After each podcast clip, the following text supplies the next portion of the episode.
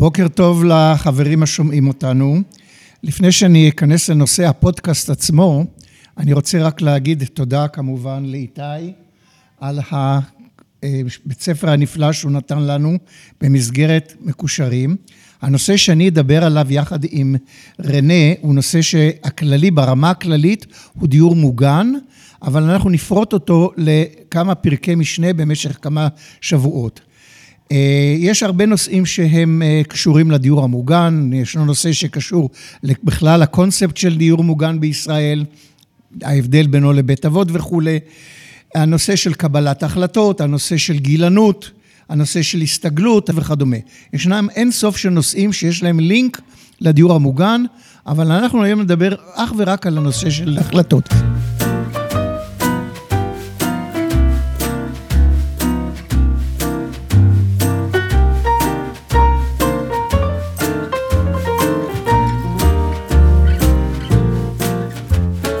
לפני הכל אני רוצה להציג את uh, עמיתתי, את רנה שיפוני, שהיא גרה פה שלום, בבניין. שלום. הכרנו והתיידדנו, ואנחנו מכירים כבר די יפה. שמי אבי לוי, ואני נמצא בדיור המוגן שנה וחצי. אני, אחרי שלושה, ארבעה חודשים שהייתי בבניין, נבחרתי לוועד, כי יש לי אופי של פעילות ציבורית, ואני אחראי על נושא התרבות בבניין, מטעם הוועד כמובן. לפני שאנחנו נציג את עצמנו באופן כללי, אני אתן כמובן את הכבוד קודם כל לעמיתתי. שלום, אני רנה, רנה שיפוני, אני בבית הזה בדיור מוגן כבר כמעט שש שנים.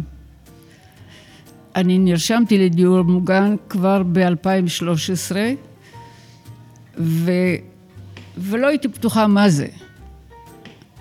אז בינתיים עברתי מבית שוקק עם ארבעה ילדים ובעל שהיה בא פעם, פעם בשבוע, איש צבא, ו... אבל היה בית מאוד חם, אני פשוט העברתי את זה מהבית של ההורים שלי אליי. תמיד היה שמח ותמיד היו ילדים ותמיד אנשים ואנשים מחוץ לארץ. זה היה בית כזה שוקק כל הזמן, לא סגרנו את הדלת אף פעם. ולאט לאט הבית אה, הלך, הלך והצטמצם.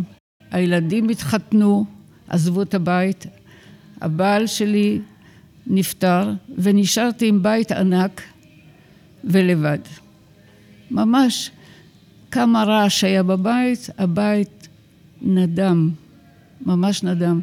וכשהייתי חוזרת מהעבודה, לא הייתי נכנסת לא לחדר אורחים, לא, הייתי הולכת למטבח, לא, מכינה לי משהו והולכת ישר לחדר השינה.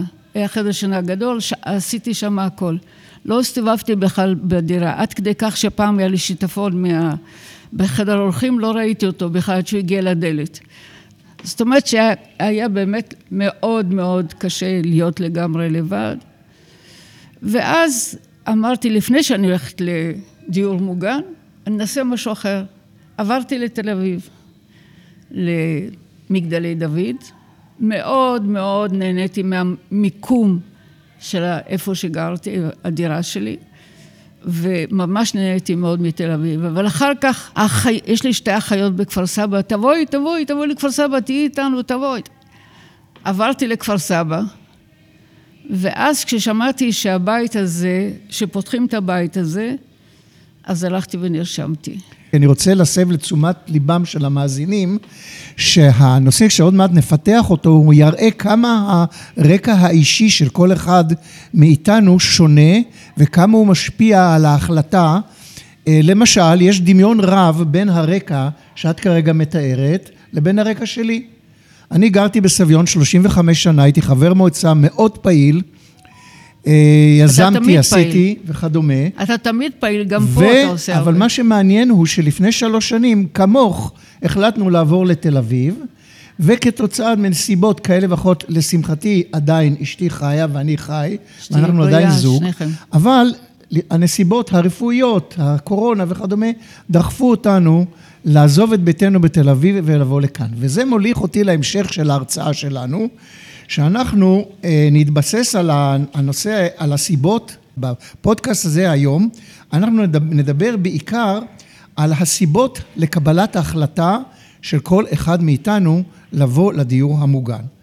ולשם כך אנחנו נדבר על חמישה נושאים. יש חמישה נושאים עיקריים שלטעמנו, בדיון שערכנו, הם הנושאים העיקריים שמביאים אותנו לקבל את ההחלטה. ואני גם, אנחנו גם רשמנו אותם לפי סדר העדיפות שלהם, וגם נדבר עליהם לפי סדר העדיפות ולפי סדר המשמעות שלהם בהחלטה. הפקטור הראשון, או הגורם הראשון שבא להביא אותנו לקבל החלטה לעבור לדיור מוגן, הוא פקטור הגיל. כשאתה מגיע לגילאים 75-80, אתה מתחיל לחשוב איך אתה מסיים את חייך, זה השלב האחרון בחיים, האם אתה נשאר עם מטפלת, האם אתה נשאר אה, עם מישהו שיעזור לך בביתך הגדול. שכניי בבניין הזה, ישנה משפחה מאוד נחמדה שהכרנו אותה, משפחת עובדיה, הם אנשים בגיל 90 פלוס, וקשה להם, קשה להם היה מאוד, וכל פעם שאני פוגש אותה, היא דוקטור וגינקולוגית, והוא אה, רופא מרדים. ידוע. והם הגיעו לכאן בגיל 92 כמעט יחד איתנו.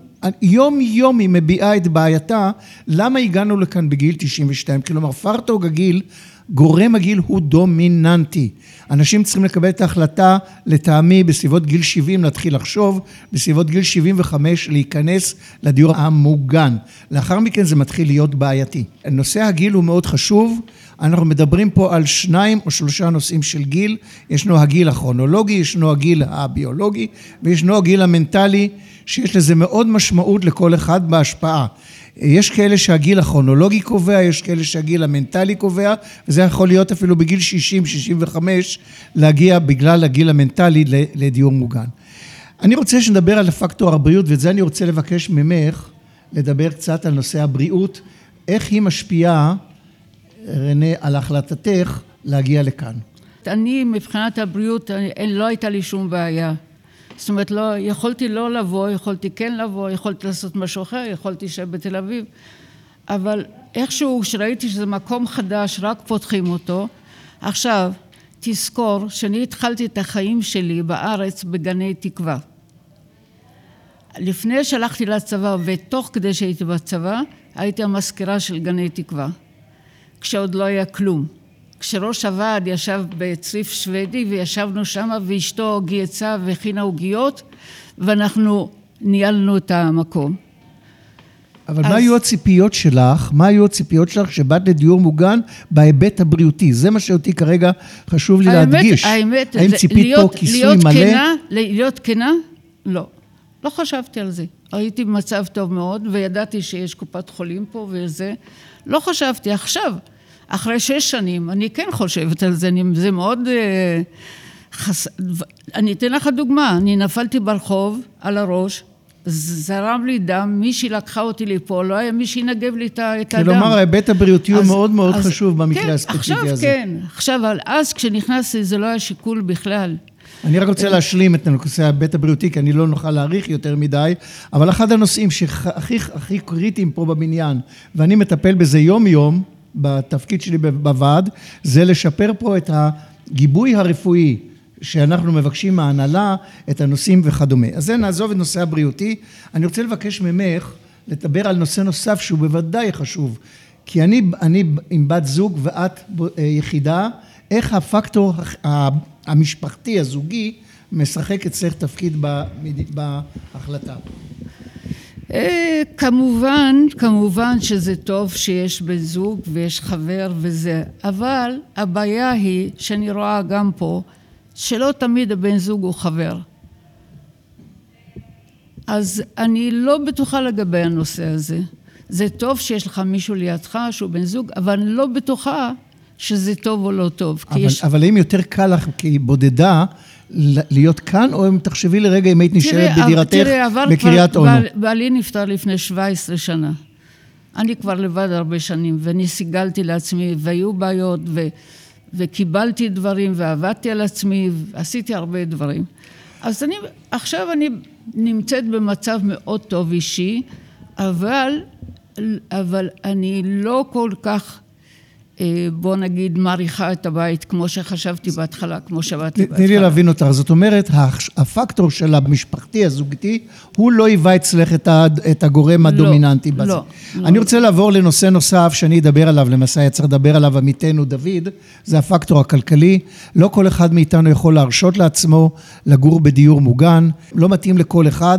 יש דיורים מוגנים שהם סדר גודל של חצי בעלות, פה העלות היא מעל 30 אלף שקל לכל אחד מאיתנו, וזה עושים חשבון מדויק, אם לוקחים את השווי של הכסף המושקע פה, את ההפסד הרחבת הון. כן, אז לילדכם פחות, זה נכון, אבל זה להשאיר לילדים פחות, אבל בחישוב הכלכלי המדויק זה מעל 30 אלף שקל לחודש. אני רוצה שתסכמי, והגורם החברתי, איך את מרגישה שהרצון להיות בחברה, מביאים אותך לגור בסביבה של 430, 450 דיירים שיש להם פעילות חברתית יום-יום, תרומה חברתית. אני לא הייתי נביאה, לא ידעתי שזה יגיע לסכום הזה של 430 אנשים. בהתחלה אה, היה דבר מאוד יפה. שנה לפני שנכנסתי לבית, מגיע אה, צלם ומראיין והכל, באו לכפר סבא וראיינו אותי מה אני עושה ומה אני לא עושה וזה. ואחר כך הם אה, שלחו, שלחו עוד מישהו שלושה חודשים לפני שעברתי וגם שאל אותי איך, איך אני הולכת להסתגל ושוב פעם כשבאתי. עכשיו, כשאנחנו באנו לכאן היה אסור לבוא עם מקל, אסור שום דבר, הכל, עשו לנו אקו לב ומשיכת חבל ובאיזה מכון כושר כזה הדברים היום לא נראים ככה בכלל, הם שונים לגמרי. אני לא מכירה פה 70 אחוז מהדיירים. מספיק לי מה שיש לי, אני מסתדרת. הייתי עכשיו לא מזמן אצל הבן שלי באוסטרליה, והייתי שם חמישה שבועות. ואני הסתובבתי בערים הראשיות לבד, כאילו נולדתי שם והכל בסדר, והרגשתי 15 שנה יותר צעירה. עכשיו, אחרי ארבע, שש שנים בבית הזה, אני חזרתי החזרתי את כל החמש עשרה שנה. פשוט הנושא דיכא אותי. אז היה לי שתי אפשרויות, או לחזור הביתה לדירה שלי, אבל היא תפוסה כרגע, או לקחת אולי יותר חוגים כדי לשכוח את הדברים האחרים, כדי לא לשים לב לדברים אחרים. וזה מה שאני מנסה עכשיו, גם בגלל זה לקחתי את הפודקאסט ואת הטלוויזיה ואת הצילומים דרך הזה. ו... אני רוצה לסכם אה, רק הערה אחת, נראה לי שכאן צריך להבדיל בין ההיבט החברתי להיבט התרבותי, הוא שונה לחלוטין. את יותר התבטאת עכשיו בהיבט החברתי שאת תמיד, מרגישה. זה הכי קרוב. בנושא תרבות, בנושא תרבות זה נושא בפני עצמו. במקרה אני מטפל בזה, ואני יודע, ואני שואל כל יום על, על ההשלכות של התרבות. נכון, זה יפה. ואני חושב שרוב הדיירים מאוד מרוצים מרמת התרבות פה בבניין, אני... גם המגוון וגם הרמה והאיכות שלהם. בהחלט, בהחלט. אז אני רוצה רק לסכם את, ה, את הפודקאסט שקצת התארך. אנחנו מגיעים לכאן בסביבות גיל ה-80, חלקנו הם בני זוג וחלקם בני בני זוג. לכל אחד מאיתנו יש סיבות כאלה פרטניות, יש סיבות כלליות. אה, בכל מקרה, הצעד הזה, שהוא צעד משנה חיים, הוא מאוד מאוד אינדיבידואלי, אבל הנושא הוא מאוד מוגדר. יש לנו נושאים של הסתגלות, ויש לקי... להרבה מאוד מאיתנו גם מחשבות נוספות, האם באמת הצעד היה נכון, וזה נושא לדיון בפני עצמו. תודה רבה לכם.